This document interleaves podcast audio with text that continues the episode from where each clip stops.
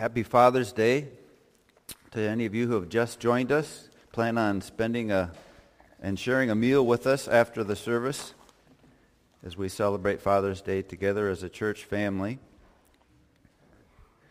When we look at the term father in the Bible, the, the definition of father that is applied often takes the human father and replaces them with the spiritual father. So we know that there is a man named Nun in the Bible, N-U-N. We don't know anything about him.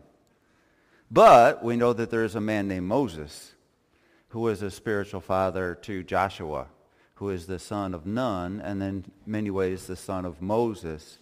We see Jehoiada is literally becomes the father of a, a young one-year-old boy named Joash who the Bible tells us as long as Jehoiada lived 130 years, Joshua was faithful. When Joshua's spiritual father, who became his effectively his earthly father, dies, Joshua beca- or excuse me, Joash becomes unfaithful and makes his way into the Gospels for killing Zechariah the son of Berechiah because he was called out for his unfaithfulness. And Jesus says from the prophets or from Amos or excuse me, from Abel all the way to that Zechariah. When we look in the New Testament, we don't even know Timothy's father's name. We just know he was Greek. But Paul calls Timothy his true son. We don't know specifically who Mark's father's name was, but we know that Peter says that Mark is his true son.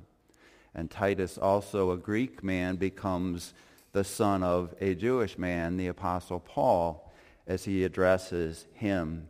If I ask you a question this morning, who does the Bible call the firstborn son of God? You may be surprised. We will find out in our message today. Turn in your Bibles to Romans chapter 9, and I'm going to pray before we begin today. Lord, as we read the story of Jesus, the history book of our Lord and Savior Jesus Christ, we ask you to teach us and inform us more of the journey that, that we have been bound into and, and what took place so that that would even be possible. As we look into your word, Lord, guide us in Jesus' name. Amen. In Romans chapter 9, the timing of God is interesting. Um, we are going to look at God's corporate election. There are two elections in the Bible. There is the election of an individual who puts their faith in Jesus Christ and all of their hope in him and acknowledges him as their Lord, Master, and Savior. Um, the election that is talked about more in the Bible than that election is corporate election, meaning a corporate group of people that God would choose. And he chose the nation of Israel. If we were going to read the, the book of Romans as if only to Gentiles, we would go from Genesis chapter 8 to Genesis chapter 12. And the story would flow right through there. But Paul knows that it is critical for us to know God's relationship with Israel, how that affects the gospel, and how we can pay tribute to and acknowledge our heritage in the Bible. He will tell us later in the book of Romans that because our spiritual blessings come from Israel, our monetary gifts ought to go back to Israel. Romans 15, 27.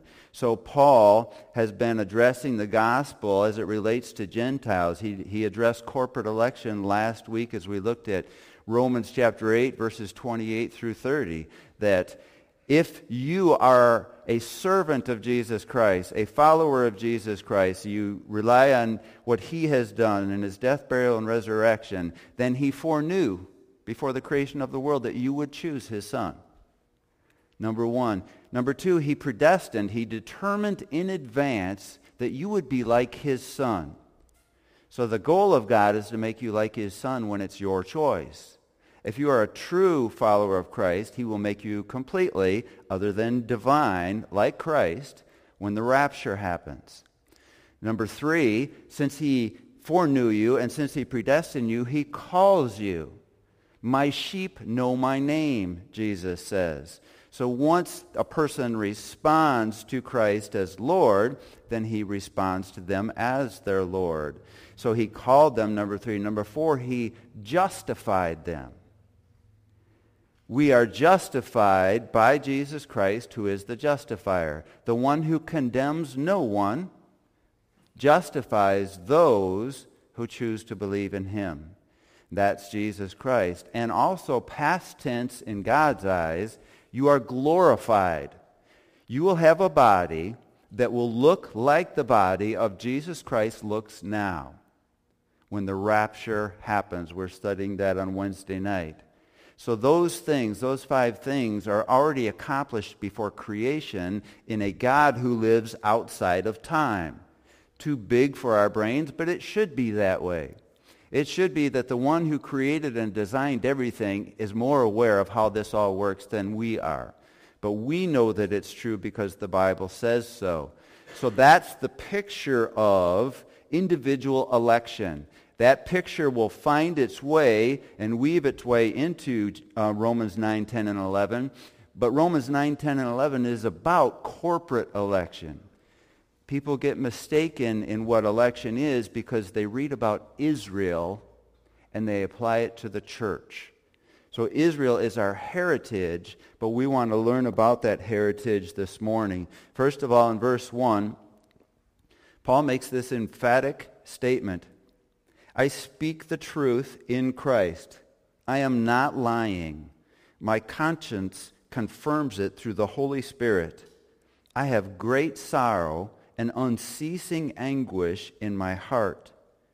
For I wish that I myself were cursed and cut off from Christ for the sake of my people, those of my own race, the people of Israel. That's a powerful statement. The people that hated Paul the most were Israelites. Paul whenever he traveled to a town, the first place he went was the synagogue, the place of worship for a Jew. Invariably, he was often violently kicked out of the synagogue. Each time that would have broken Paul's heart. He would shake the dust out of his clothes, bring the gospel to the Gentiles. He never backed away from his responsibility to call Gentiles to obedience that comes through faith. But he would go in the synagogue first he would present the truth about Jesus Christ. They would reject him, expel him, and oftentimes try to kill him for doing so. And here Paul tells us those people that are trying to kill him, he loves them and wants so badly for them to be saved that he would give up his own salvation. Imagine having a love for someone else that is so extreme that you would give up your hope, your future, and your salvation if they would believe. That's the Apostle Paul. Paul says, I would go to hell if the Jews would believe in Jesus Christ. That's a powerful testimony. That's stronger than my testimony, certainly, but it makes me want to be more like Paul. How important it is to Paul that Israel accept Jesus Christ. Verse 4, the people of Israel, theirs is the adoption to sonship. We're going to have a list, I think, of nine things here. Theirs the divine glory, the covenants, the receiving of the law, the temple worship, and the promises. Theirs are the patriarchs, and from them is traced the human ancestry of the Messiah, who is God over all, forever praised. Amen. So Paul gives these nine things. It's, we're up to ten now because he asks the question at the beginning of chapter 3, what advantage is there in being a Jew? Is there any advantage? Yes, much in every way, he says. They have been entrusted with the very words of God. This, this testimony of Jesus Christ that we hold in our hands was put together by the Jews, and they are responsible for that. So he adds nine more things to that here that that the Jewish nation of Israel, when it was chosen as a nation, the first one being the adoption to sonship. Let's go to Exodus chapter 4. Exodus chapter 4 to answer the question that I began with today. Who is called in the Bible the firstborn son of God?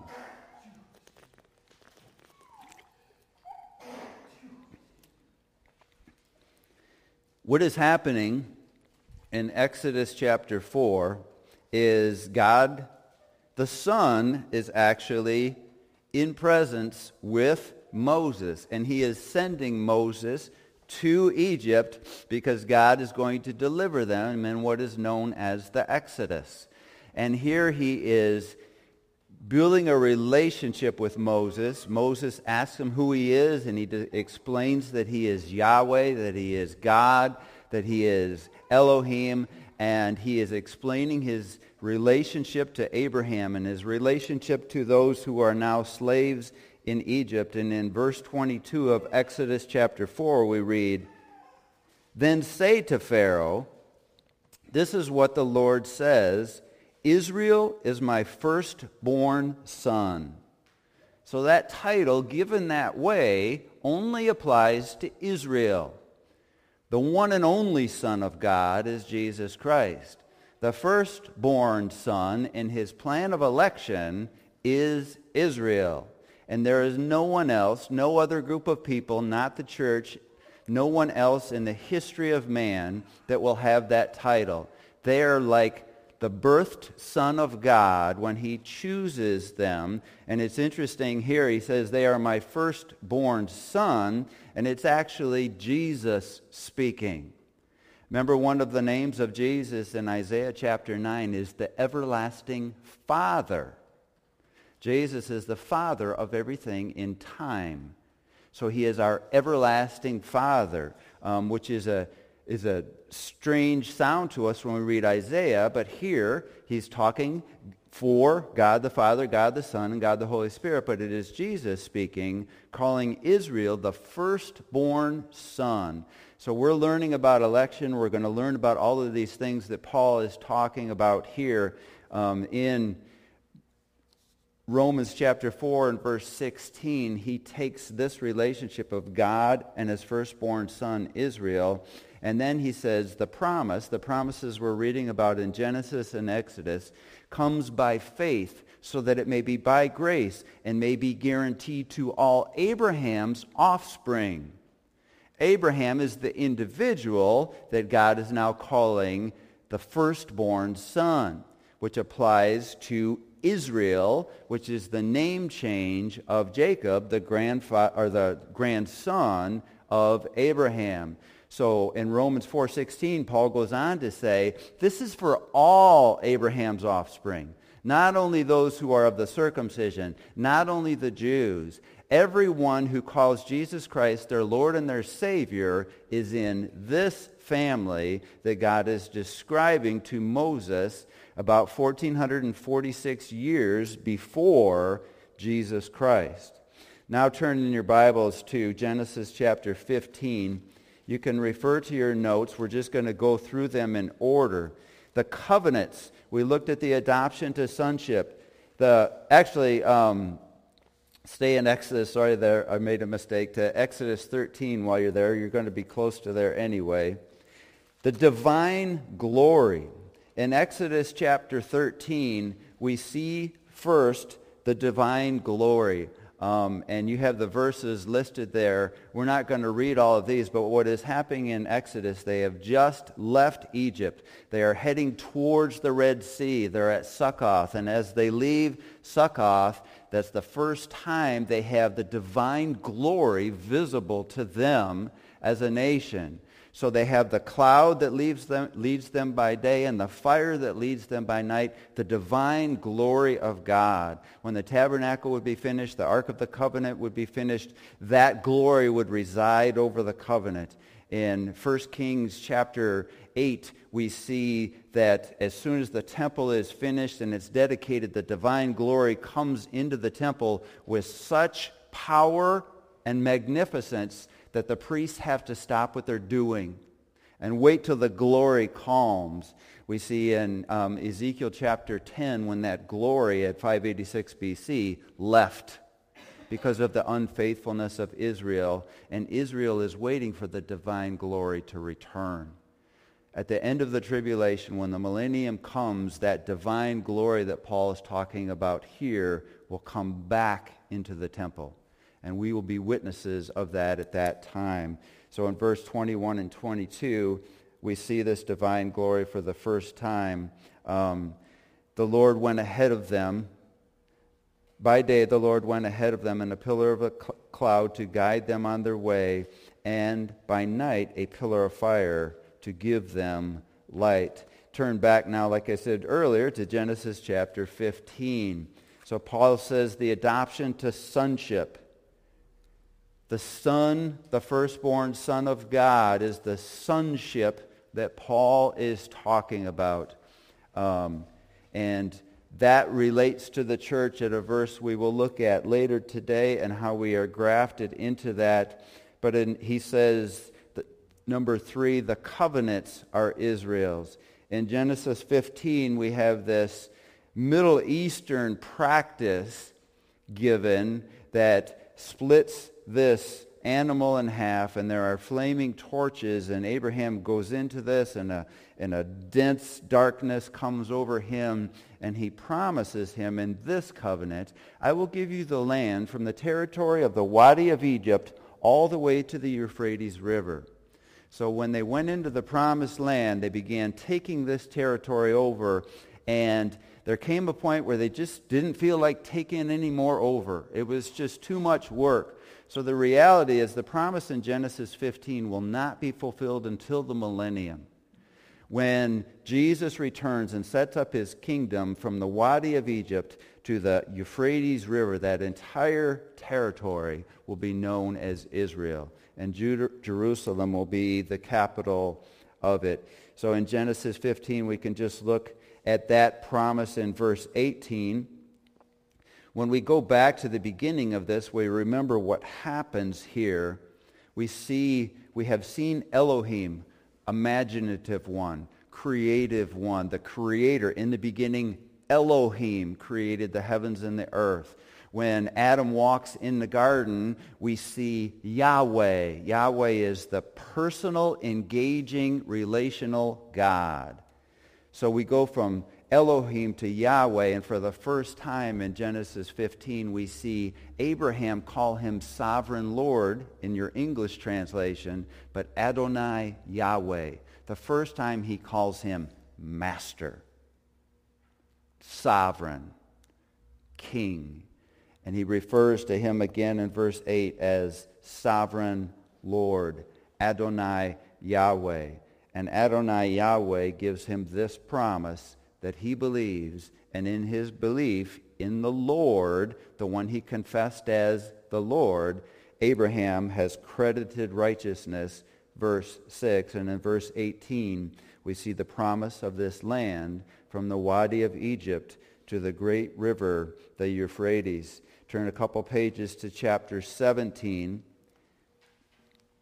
We see another name for God, in verse 1. When Abraham was 99 years old, the Lord appeared to him and said, I am El Shaddai. God Almighty in the Hebrew is El Shaddai, so you've probably heard songs or references to that. When you hear El Shaddai, it means God Almighty. Abraham is acknowledging him as the one that is, all things are possible. He can do anything. Yahweh, he is self-existent. He needs nothing. He, you can't add anything to him. He is all things within Yahweh, God Almighty. Nothing is impossible. Whatever God says he's going to do, he can do because there's nothing that he can't do. Genesis 17, El Shaddai. Um, he gives him a promise in verse 5 that he will change his name from Abram to Abraham, which is the father of many nations. Um, we drop down through the chapter, verse 10. This is my covenant with you and your descendants after you, the covenant you are to keep. Every male among you shall be circumcised. This is the covenant of circumcision, where he is recognized as Yahweh El Shaddai in the opening verses. Every male among you shall be circumcised. You are to undergo circumcision, and it will be a sign. It doesn't save Abraham. It doesn't bring him closer to God, but it is a personal testimony on his physical body that he is a follower of Yahweh. You are to undergo circumcision, and it will be a sign of the covenant between me and you for the generations to come. Every male among you who is eight days old, Jesus parents obeyed this in Luke chapter 2, must be circumcised, including those born in your household or bought with money as a foreigner, those who are not your offspring. So anyone who has anything to do with Abraham from this moment forward must be circumcised if they are a male. And that covenant is the covenant that Paul is talking about. One of them as we look in Romans chapter 9. Um, turn in your Bibles to 2 Samuel. Actually, let's move on to Jeremiah in the interest of time. In the covenants, this is the primary covenant we want to refer to. Jeremiah chapter 31.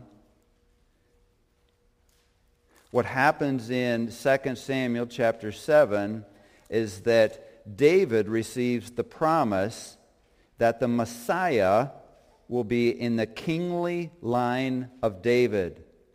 So that's a covenant, the Davidic, the David covenant made with David in 2 Samuel chapter 7. And we see a, an important statement there when he is talking about Solomon to David, and he says, I will never remove my love from Solomon as I re- removed it from Saul, telling us literally that Saul will not be in heaven experiencing the love of God. In Jeremiah 31, I want to look at the covenant, but first drop down to verse 9 before we get to the covenant. They will come weeping. They will pray as I bring them back. I will lead them beside the streams of water on a level path where they will not stumble because I am Israel's father. Remember, he's the firstborn son. And Ephraim is my firstborn son. So when we read back in Exodus chapter 4, this term, firstborn son, goes primarily to the second son of Joseph. So we think of how this happens. If we went back into Genesis chapter 35, actually if we go back a few chapters before that, um, Abraham goes, or Abraham, Jacob goes back to Padan Aram to get a wife the same way his father Isaac did. He gets there. He prays about it. Out comes Rachel. Jacob calls for her to be his wife. He goes to Laban, her father, and he says, okay, then they trick Jacob and put Leah in his bed at night. So Rachel is the choice of God to be the wife of Jacob. Her firstborn son is Joseph. When we look at the firstborn son of Jacob, the family line comes through Leah and Bilhah. And Reuben is the oldest son of Jacob, but he is not considered the firstborn son of Jacob. We will learn in 1 Chronicles 5, we will learn in, I think, Exodus chapter 48, that what happens is Reuben goes into his father's concubine's bed. And you can take it from there. And because of that, the firstborn rights are taken from Reuben, not given to the second, third, fourth, fifth, or tenth son, but given to the firstborn son of Rachel. So the firstborn rights of Jacob go to his eleventh born son, Joseph. Now we see a lot of that interchanging going forward. So we saw with, with first of all, with Jacob and Esau, we saw with go backwards to Abraham. Who is Abraham's literal firstborn son? Ishmael is. But God says, no, it's through Isaac and Sarah. Then we go to the next generation, and Rebekah has two sons. One of them is Esau, and one of them is Jacob. They're twins, but Esau comes out first. And God says, no, it's going to go to Jacob. Then Jacob has 12 sons, and the second to the last son, God says, he is the line of the firstborn son. And then Jacob, at 137 years old, in Goshen, Joseph brings his two sons before his father Jacob. Jacob is sitting here. So Jacob's right hand is here and his left hand is here. Manasseh is Joseph's oldest son. So he says, Manasseh, you stand here. My father, who is blind, is going to bless you. And Ephraim, you stand here by his left hand. And Jacob is sitting there like this, and he goes like this. And Joseph gets a little bit di- disappointed in his father, and he grabs his father's hands, and Jacob says, no. He says, Ephraim receives the birthright. So Ephraim becomes one of Joseph, or Jacob's sons. So we read here in Jeremiah chapter 31 that the rights of the firstborn of God fall on Ephraim, not Ishmael, not Esau, not Reuben, Ephraim, Joseph's second-born son. So we're following this through the scriptures. We're coming to the most important covenant in the Old Testament, which is the new covenant the covenant that you and I are grafted into today. We drop down in chapter 31 to verse, thir- verse 31, and here is our covenant.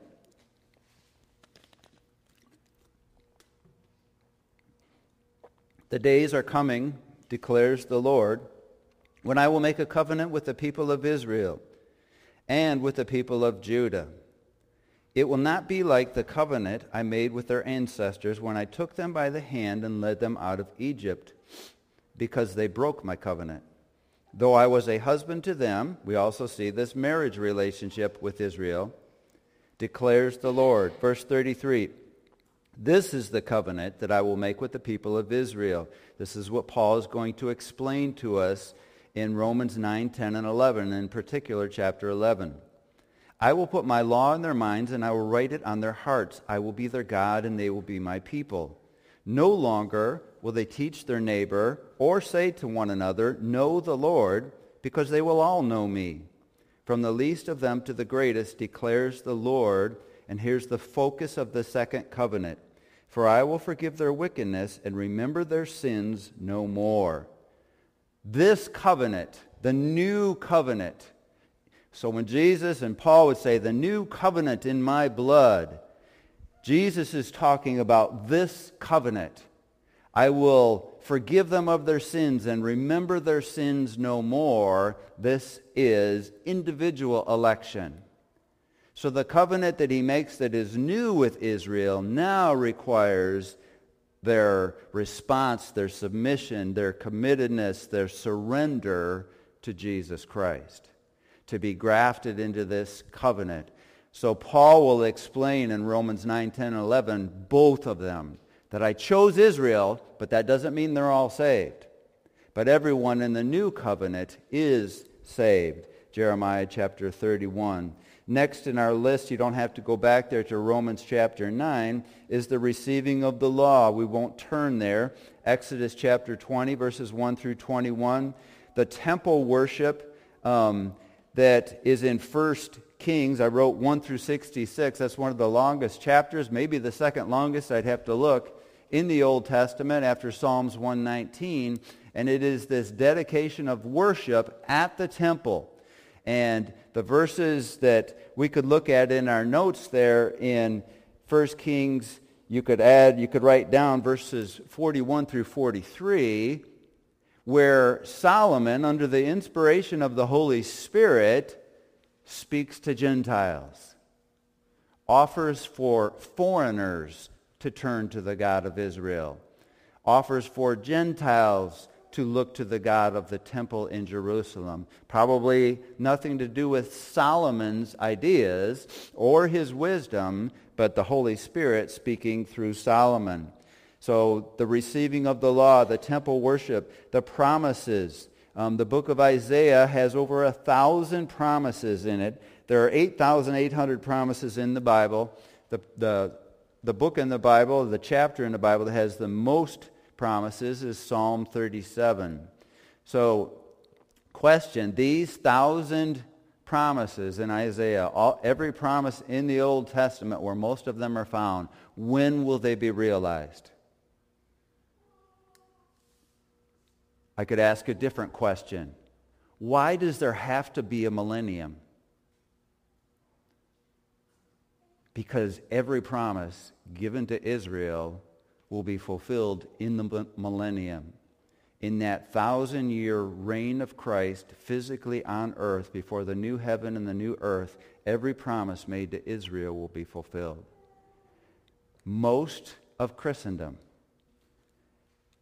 is operating under replacement theology where Israel no longer is in God's plans. God has nothing to do with Israel. The two largest churches in our hometown have written Israel out of the Bible, out of the future. And to be honest, most of the evangelical church has done the same thing. Without Israel, no one gets saved. When you get saved, you are grafted into the covenant of Jeremiah chapter 31. Jesus says in John 4:22 to the woman at the well, salvation is from the Jews. So all of these things that came to Israel are things that bless us. The patriarchs, um, there are many verses for this, but when Jesus says to the Sadducees, he says, um, you don't understand the resurrection. He says to them, and he's quoting Je- uh, Exodus 3, 6, he says, I'm the God of Abraham, Isaac, and Jacob. Well, in Exodus chapter 3, they've all been dead for quite a while. And certainly in Jesus' time, they've been dead for a long time from human observation. But what Jesus is proving as the God of the resurrection is that none of them are dead. I am their God. I am the God of the living. And by saying to Moses, I am the God of Abraham, Isaac, and Jacob, he is saying, I'm the eternal God over eternal beings in my image the Messiah, he said, or the patriarchs, the Messiah. Matthew 1, 1 through 17 is the genealogical record of Jesus Christ from Abraham to the throne. So it begins by addressing the two key players in the genealogy to Christ, Abraham and David. Abraham is the one that God chooses out of the nations of the world. And David is the one who has the promise of the throne right to Jesus Christ. Um, and actually, let's, I will just, we'll continue to move forward. Um, but the Messiah, um, we find in the genealogy that Matthew gives us in Matthew chapter 1. Verse 6 as we go back to Romans chapter 9.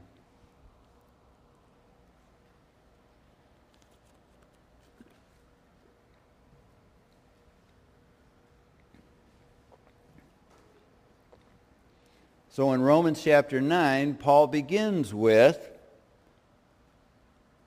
I would give up my salvation if God's firstborn son, Israel, would accept God's one and only Son as their Savior. And then he says, these nine things are all given to Israel.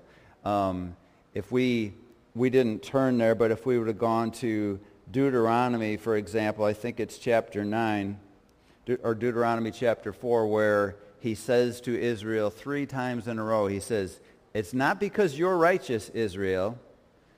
It's because the nations around you are wicked. And then a, two verses later, he says, it's not because you're righteous. So the, the corporate election is different. They didn't have to worship God to receive blessings. They had to follow the rituals. They had to follow the, the, the, the, the symbols of atonement. They had to do those things. But as we go all the way through Israel, the vast majority of Israelites never believed in God, never trusted God for their salvation. But he chooses them because of the wickedness of the nations around them, and he will bless them materially and otherwise if they will just follow his covenants that he has given. So in verse 6 then, we see this picture of corporate election. It is not as though God's word had failed, for not all who are descended from Israel are Israel. What Paul is saying theologically here is the true Israel of God. Galatians, I think it's 616, is the only time in the New Testament it is written, the Israel of God. What is the Israel of God? The Israel of God is believers in Jesus Christ who are Jews. So the Israel of God he is, he is referring to here, he is saying not all Israel is Israel. In other words, not every descendant of Abraham is in the Israel of God. Verse 7, nor because they are descendants are they all Abraham's children. I mentioned earlier in, in Romans 4:16 that the promise comes by faith so that it may be by grace and be guaranteed to all his offspring. He is making clear in Romans 4 the believers in Jesus Christ, Jews and Gentiles. So he's saying here, you're not Abraham's offspring spiritually because you're his offspring physically. It is not reading, on the contrary, it is through Isaac that your offspring will be reckoned. He is pointing to the election of Isaac. And he is speaking now about the election of individuals. And so Ishmael was Abraham's son. He's not going to be in heaven from what we know about him. Um, and when we look at the descendants of Israel today, most of them don't believe. But Paul is going to explain to us that there will be a day where all the believers will be gra- uh, gathered together in the tribulation, and all of them, he will tell us in Romans 11, will be saved. Um, verse 8. In other words, it is not the children by physical descent who are God's children but it is the children of the promise who are regarded as Abraham's offspring. So the promise comes by faith so that it may be by grace and may be guaranteed. Without that faith, acknowledging Jesus Christ as Lord, you're not in the promise. The promise that God gave to Abraham, the promise that is to us. It isn't who is our physical father that matters. It is who our spiritual father is that matters. Verse 9, For this is how the promise was stated, At the appointed time I will return, and Sarah will have a son. Not only that, but Rebekah's children were conceived at the same time by our father Isaac. So he is taking us through the progression here. Ishmael wasn't the chosen son because his descendants were not going to believe. Isaac's descendants were going to believe. Not all of them, but only through this line of faith that comes from Abraham. Rebekah has two sons in her. It's not going to be that they're both going to be believers. The election is going to go forward based on individuals. So verse um, 11, yet before the twins were born or had done anything good or bad, in order that God's purpose in election might stand, not by works, but by him who calls, she was told, the older will serve the younger. Just as it is written, Jacob I loved, and Esau I hated in God's foreknowledge. He knows the choices of Jacob. He knows the choices of Esau. And he can operate in that knowledge. So he knows what you're going to do this afternoon. He knows everything in advance. He knows about the descendants of Esau and how that all begins. Turn in your Bibles to Genesis chapter 25.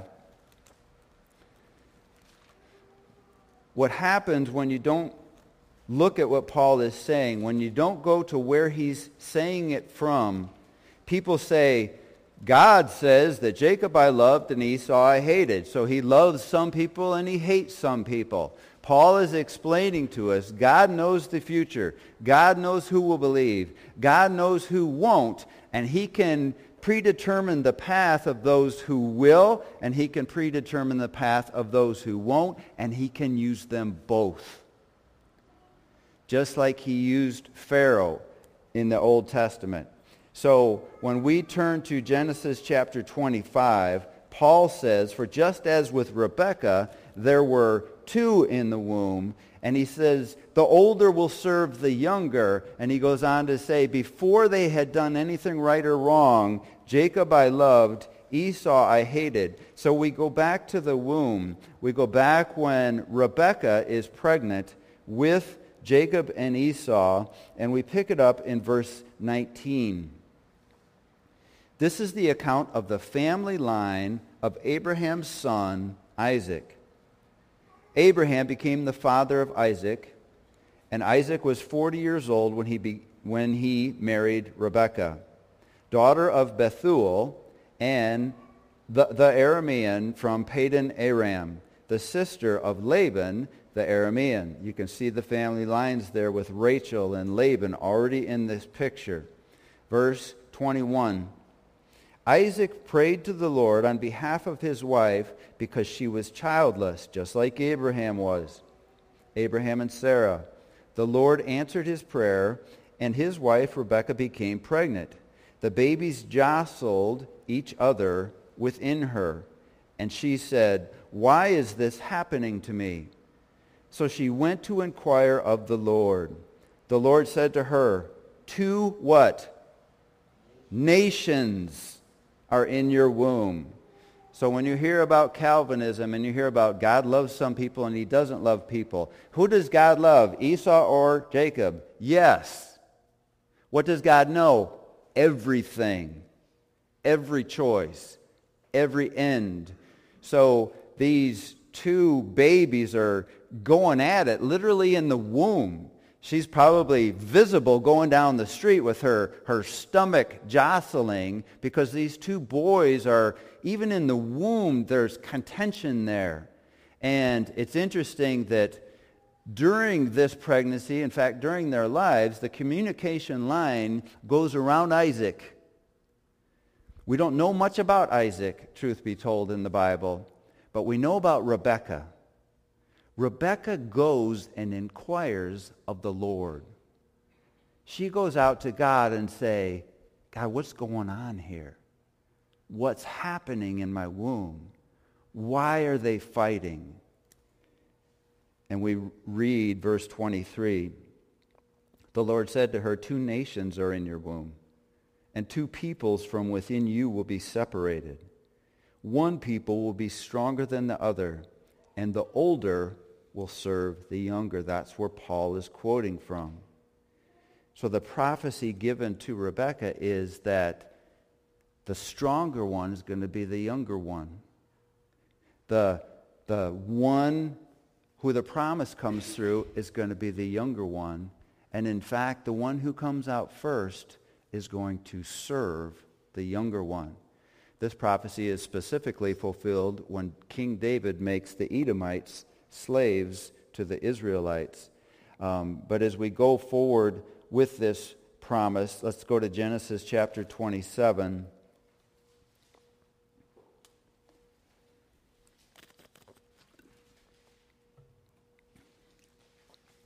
Genesis chapter 27, verse 28. We're kind of leaping forward to what happens. We, we see that um, Esau gives up his birthright to Jacob for a meal. And then Rebekah comes up with a plan. She hears Isaac in the tent. He's talking to Esau. She says, Esau, I'm really old. Um, don't know how much longer I'll be around. Go out and make me a meal like you know how. Come in and I'm going to give you my blessing. Rebekah hears this. Rebecca has already heard from God many years earlier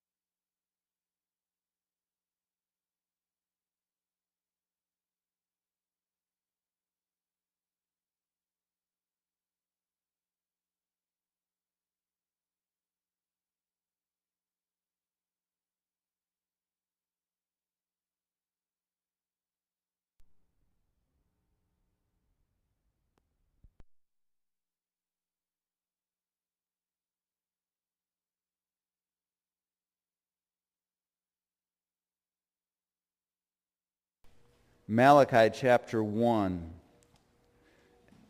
the second place that Paul is quoting. And when you look at the Old Testament, you realize that it, it's impossible for anyone in the New Testament to say, God just loves some people and he just hates some people. He knows all about Esau. When, when you turn on the television now, and you watch the Middle East, you'll get a corrupted view. It's, it's impossible in the United States of America to see what's truly happening in Israel because our current government hates Israel. All media in the United States is biased against Israel. But when you see the Hamas and you see these different people launching rockets in 2021 into Tel Aviv and towards Jerusalem, these are descendants of Esau. In fact, Esau marries Ishmael's daughter, and Ishmael and Esau, their family lines, hate Israel from Genesis to today. And it's not going to end.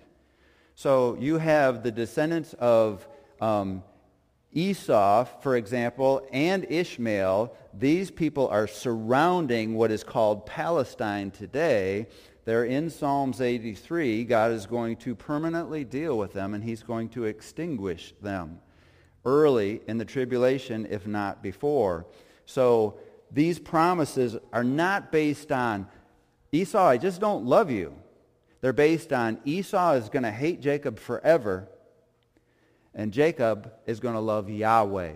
And I know that in advance. So in, in Malachi chapter 1, the last book in the Old Testament, a prophecy, the word of the Lord, to Israel through Malachi.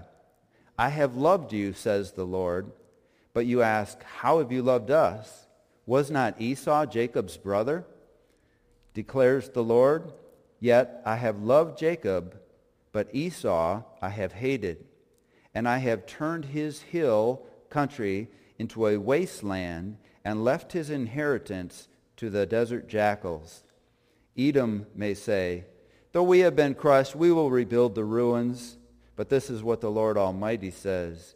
They may build, but I will demolish. They will be called the wicked land, a people always under the wrath of the Lord. Why? Because they're always against the Lord. When they come out of the promise or the, the Red Sea, they immediately face opposition. And the opposition is Amalekites, who are descendants of Edomites.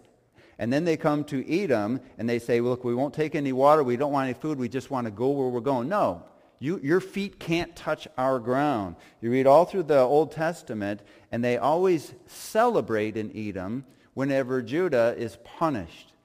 These people hate. So when Jesus Christ, according to the prophets, when he comes back to earth, there is going to be Armageddon. There is going to be the nations gathered. But he is going to deal personally with Babylon, with Edom or Esau, the Edomites, with the Moabites and the Ammonites. These are the peoples surrounding Israel today that are constantly assaulting Israel in 2021, meaning that all this time hatred has never ceased. He tells Moses in Exodus the Amalekites need to be wiped out because they will never, they will always, I should say, be against God. They will always be against Israel. God never condemns. I don't want you, God. I don't want your promise. I don't want anything of you. I'm certainly not going to obey you. Okay. Done. That's what he is doing when way back in the womb he says, Esau I've hated, but Jacob I love. I know your future. I know your future. It breaks his heart to hear Esau's future. Turn back to Obadiah. That's a hard book to find. Just a few books, not too many pages back. Amos, Joel, Amos, Obadiah. If you're close in that area, so Isaiah writes oracles about the final destruction of, of Edom, of Esau's descendants. Jeremiah writes oracles about it. Malachi, we just read about it.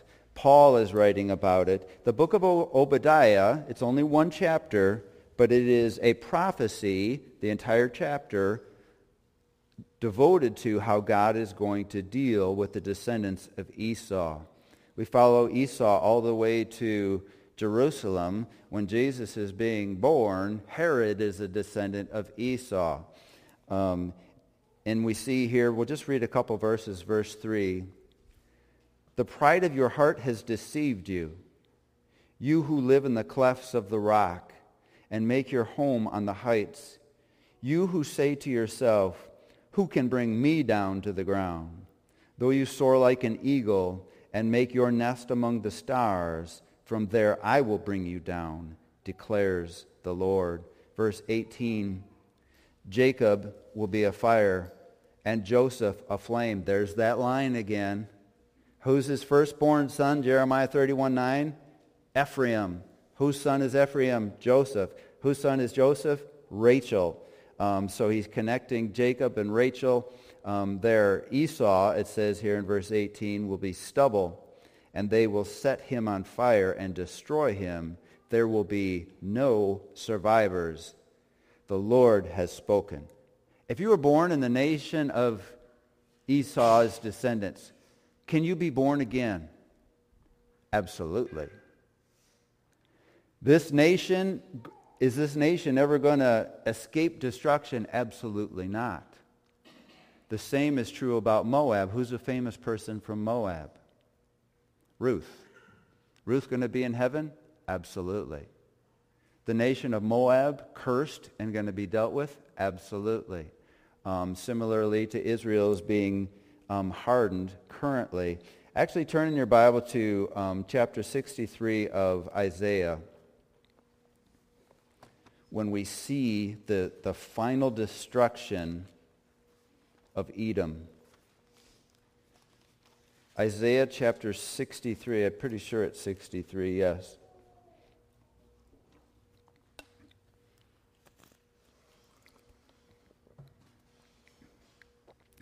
You've got these two chapters close together. So let's try the first, tie the first coming and the second coming together to earth.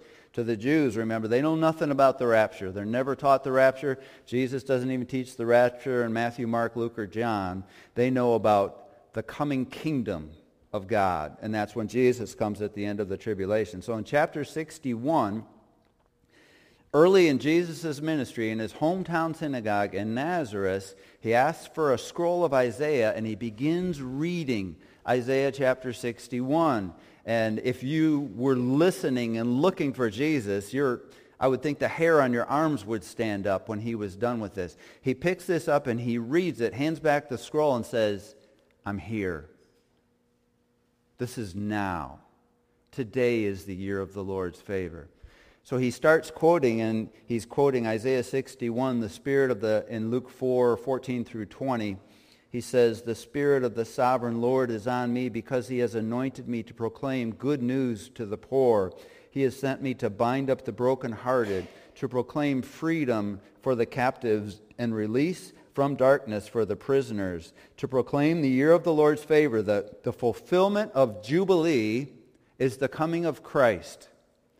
So Paul says, now is the year of the Lord's favor. Now is the day of salvation. Now is the Jubilee of Jubilees. Jesus, in verse 2, he quotes um, in Nazareth to proclaim the year of the Lord's favor, and he stops. He cuts off in the middle of a sentence. Because if they will accept him then, the kingdom comes then. But he's an omniscient God. He knows everything. So the second half of verse 2 is a day of vengeance for our God to comfort all who mourn. 63 then, Isaiah 63, 1, we see this vengeance and we see where Jesus is coming from. Who is this coming from Edom, from Bozrah, which is a prominent city in Edom, with his garments stained crimson? Who is this robed in splendor, striding forward in the greatness of his strength? It is I, proclaiming victory, mighty to save. Why are your garments red, like those of one treading the winepress? This is Jesus speaking, by the way. I have trodden the winepress alone. From the nations, no one was with me. What a pretty picture of the church in the end right there. I trampled them in my anger. The trod, I trod them down in my wrath. Their blood spattered my garments, and I stained all my clothing. It was for me a day of vengeance. Second half of 61, verse 2. The year for the Lord to redeem had come. I looked, but there was no one to help. I was appalled that no one gave support. So my own arm achieved salvation for me, and my own wrath sustained me. I trampled the nations in my anger. In my wrath I made them drunk and poured out, poured their blood on the ground. That's a gruesome picture. That's a literal picture. Revelation 14, Revelation 19, Revelation 16, when Jesus returns at Armageddon he comes to destroy the nations after he selects a few nations to destroy on his own. The reason his robe is covered in blood in the tribulation is because he's come from Bozrah. He's come from Edom. These people who have rejected him, think about it. If, if they're in the tribulation, everyone has rejected him to begin with. And he destroys them personally. Let's go back to um, Romans chapter 9. We've got a few more verses.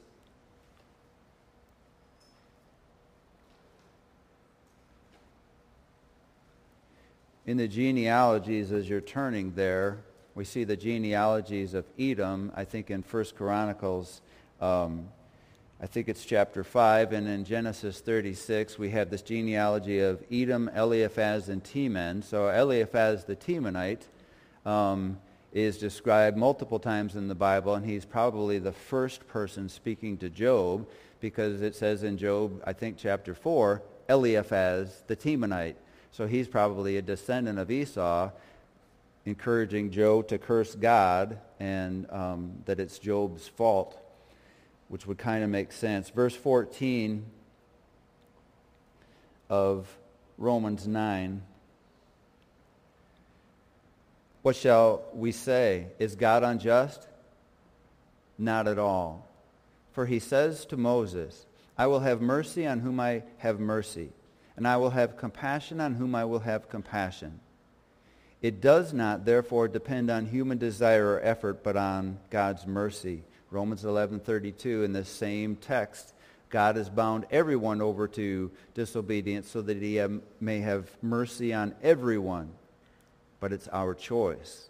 Verse 17, for the scripture says to Pharaoh, I raised you up for this very purpose, that I might display my power in you and that my name might be proclaimed in the, all the earth. Therefore, God has mercy on whom he wants to have mercy, and he hardens whom he wants to harden. So we're looking at nations here. We don't have time to go back. If we went back to Genesis chapter 7, or Exodus chapter 7, the first five verses, he is explaining to Moses, you're going to do this, this, and this, and the Egyptians will know that I'm the Lord. So in the progression of the plagues, when the plagues of the gnats come, during that plague, up to this time, God has done things that counterfeit miracles could appear to do the same, like the blood and the frogs and things like that. When he, when he brings the gnats and he covers the lands, the, the magicians, the, the sorcerers, and the, the influencers to Pharaoh say, this is God. In fact, their exact word is, this can be nothing other than the finger of God. So when the gnats come, the officials in Egypt believe in Yahweh. What they do with that, we don't know for sure, but they believed in him. And then when we get into chapter 8, verses 17 through 23, we see the flies come as a plague. And when the flies come, there's a line drawn so that Goshen, where the Israelites are, not one fly.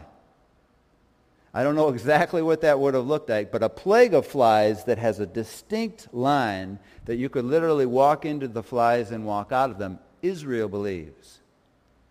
And when we see the Exodus in chapter 12, by the time they live or leave, it says God had made the Egyptians favorably disposed to the Israelites. They gathered that the Israelites were here, take my jewelry, take my rings, take my necklaces, take everything. And they would use that later to make the articles in the tabernacle where they worshiped Yahweh. And then we read a little bit farther down in chapter 12 and it says, many of them went with them. So we probably have a couple million Jews and many others. The point that Paul is making here is when God says, I will, I will have mercy on whom I have mercy, and I will pour my wrath on whom I will pour wrath, he says to Pharaoh, I raised you up for a purpose. I know that you're never going to believe. And God says, I can use that. It's going to take a list of plagues because your heart is hardened. You are stubborn. But that progresses from initially the Israelites, Moses, get out of here. You're just making things worse. And then the plagues start happening. And then the line is drawn. The Israelites believe. The gnats come. Pharaoh's servants and his magicians believe. By the time they leave Egypt, the only person described as not believing is Pharaoh. He ain't moving. I don't want you, God. Everybody else is leaving because they have seen. And God told Moses before they went in, they will know that I am the Lord. Exodus chapter 7. So God wants all men to be saved. If it would help Tammy to be saved, to see someone suffer for rejecting God, who will never believe, he'll use it. If it helps Trekker to be saved because Tina is faithful to God, he'll use that. What Paul is going to describe in the rest of Romans 9 is, I'll use it all. You don't want me? Okay. You sure? Yes. Okay. I'll use you so the person next to you will believe. so that they will know who God is. And whatever it takes. Does he want Pharaoh to believe? Absolutely. Does he want everyone to believe? Absolutely. He will use everything and everyone at his disposal so that the most will believe. Let's pray. Lord, thank you for a heritage that begins with Adam, really. But Paul is explaining to us that our salvation, our heritage, our promises, the covenants, the promises, the, all of those things that we're grafted into, none of them came through Gentiles. So we thank you for your people Israel. We pray right now for your people Israel. We know that it's going to continue to get worse. I pray that the, the suffering in Israel would lead your people to follow your son. And I pray that we would be faithful to, to tell your history, your story, including your firstborn, Israel. In Jesus' name, amen.